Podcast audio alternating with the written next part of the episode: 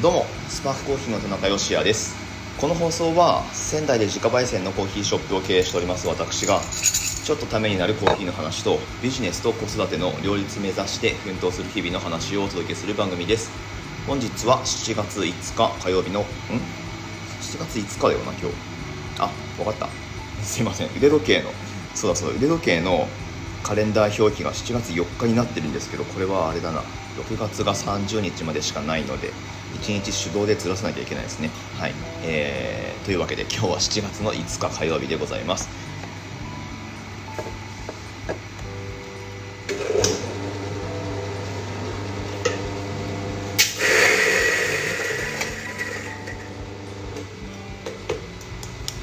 はい。ということでやっていきましょう。またしても昨日ね収録する時間がなかったので開店前に取って出しで、えー、今コーヒーを入れながら収録してるっていう感じなんですけれども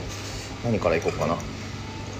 あスタンダードチームのポッドキャストそう全部聞きました。1時間半でねだいぶあのボリューミーな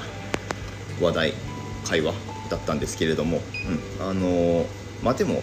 一つには何だろうな知ってる内容についてこう喋ってくれてるので、まあ、別にだらだら喋られても、えー、全然ストレスなく聞けるっていう感じなんですけれどもむしろねそのスタンダードニュースレターだったり、まあ、本誌だったりの、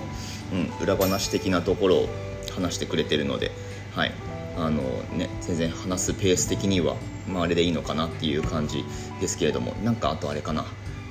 やりたいこととしてまあでもポッドキャストは実際問題できないって言ってたのかな、うん。まあ、ただそのニュースレターだったりとかスタンダードの、えー、感想を言い合うプラットフォームを作りたいみたいなもう作るみたいな話だったんでしょうか。あれ？言っていいのかな？どんなんですかとしさん。えっ、ー、とまあなんかそういう企画もしてるようなのでそっちは交互期待という感じでしょうか、まあ、とりあえずポッドキャストもなんかできる時にやるみたいな、うん、まあ、でもそれでいいんだと思いますよ、うん、別にね毎日やってる人は本当に変態なんで、はい。あの、うん、他になんかメインで発信してる媒体があるんであれば何もねポッドキャストに今から注力する必要ってないと思うしサブ的になんかこう箇所箇所でっていうか、うん、季節ごとにがっつりこの間みたいに1時間半とか、まあ、その程度でいいんだと思います。はい。という感じで、まあ、でもねあの楽しくお話聞かせてもらいました。またなんかポッドキャスト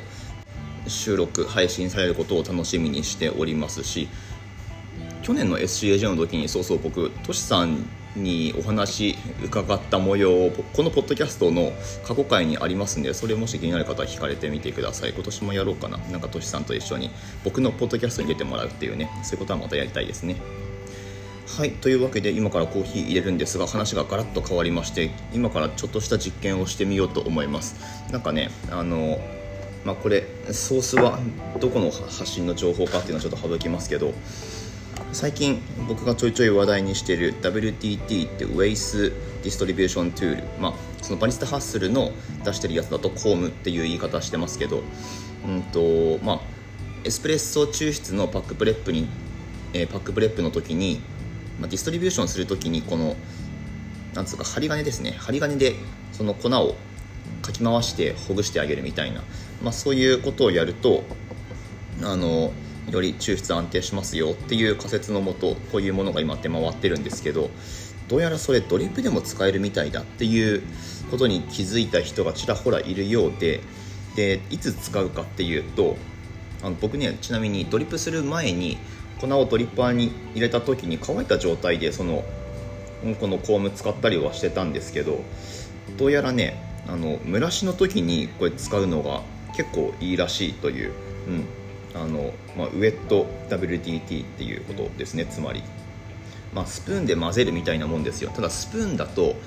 やっぱねあの形があんまり良くないんでそのより均一に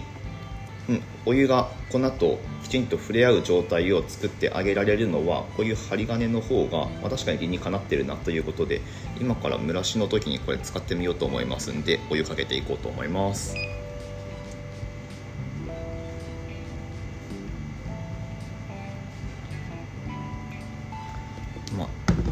に今入れてるのはちょっと焙煎だいぶ浅めのエチオピアのコーヒーなんですけど。ああなるほどね。はいはいはいはい。はい。うん。はい。今蒸らしの状態でこのコーム WDT を何往復かさせてみました。ああなるほど。割といいかも。なんかスプーンで攪拌すると粉沈みません？あとなんか微粉があの上の方に偏ってきたりとかしてなんかねあんまりうまくワークしないんだけどこれ粉沈まないですね。むしろなんかうんそのお湯と実は触れ合ってなかった乾いた部分にお湯がかかることによってそこでその粉の粒からガスが放出されてちょっと膨らみが勢い増す感じがしますね。なんかよりなんつうんですかブルーミングアップっていうか。うん。なんかそういう状態を作ってくれるんだと思います。これいいんじゃないですかね。ウェット WDT 濡れた状態で。まあその蒸らしの時に串を通すみたいな。そういうイメージでしょうかね。あこれいいと思います。あとスプーンでかき混ぜるとなんかね抽出時間ってやっぱりその何なんだろう。粉の偏りがドリップ穴に出ちゃうのかすっげえ遅くなると思うんですけどこれ抽出だいぶスムーズにいってる気がするな。まあ2等で落としきりの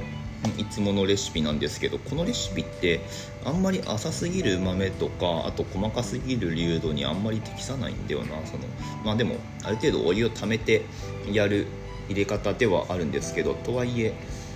ねスムーズさも欲しいのででもこれスムーズにだいぶ落ちてってる感じがしますね。良さそうだな。うん。バリスタハッスルのこのコーム買った方います？なんか日本であの一応展開はしてるんですけど海外通販別に抵抗なくできるんであれば本国から買った方が絶対いいですよこれ。うん。っていうまあちょっと余談でした。別にあのジャパンを否定するわけじゃないけど。はい。えー、あだいぶスムーズですね。これいつも多分3分近くになるんじゃないかな。今2分半くらいで落ちましたね。これで味が出てるんだったらこれでいいよな。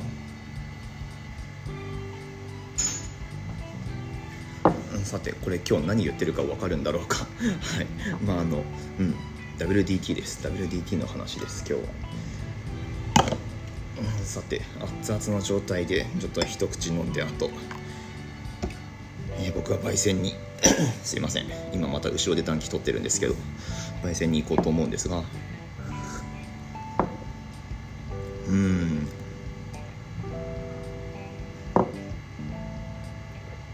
うんうんうん。あ。いつもはもうちょっと酸がシャープに出てるはずなんだけどちょっと甘さが強いかも。これ冷めてどう変わるかも、うん、ちょっと検証したいですね、うん、はい、うん、ということで、うん。まあ、熱々の状態だと、まあ、悪くないかなっていう感じですかね。蒸らしの時に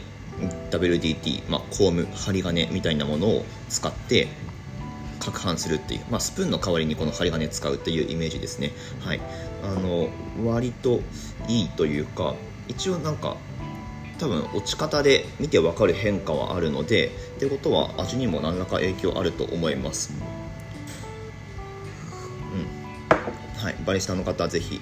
やってみる価値あると思いますので持ってる方は試してみてください。という、えー、開店前のなんだろう一幕お届けいたしました、えー、引き続きコーヒーの話題とか質問とか募集をしております。ポッドキャストだけじゃなくてスタンド FM っていうアプリでも配信してるんですけど、まあ、何らかあの僕に伝わる形で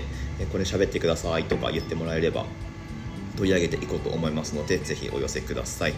はいスパークコーヒーのオンラインストアを楽天市場に出店しております。本日5のつく日ということでエントリーしてポイントアップさらにはお買い物マラソンも開催中でございます。ぜひねあのエントリーして いつもより多めに楽天ポイント取っちゃってください、えー、なんかまあいいや楽天についてはいいや。ということで、明日の放送でまたお会いしましょう。美味しいコーヒーで一日が輝く Good Coffee Sparks Your Day。スパークコーヒーの田中でした。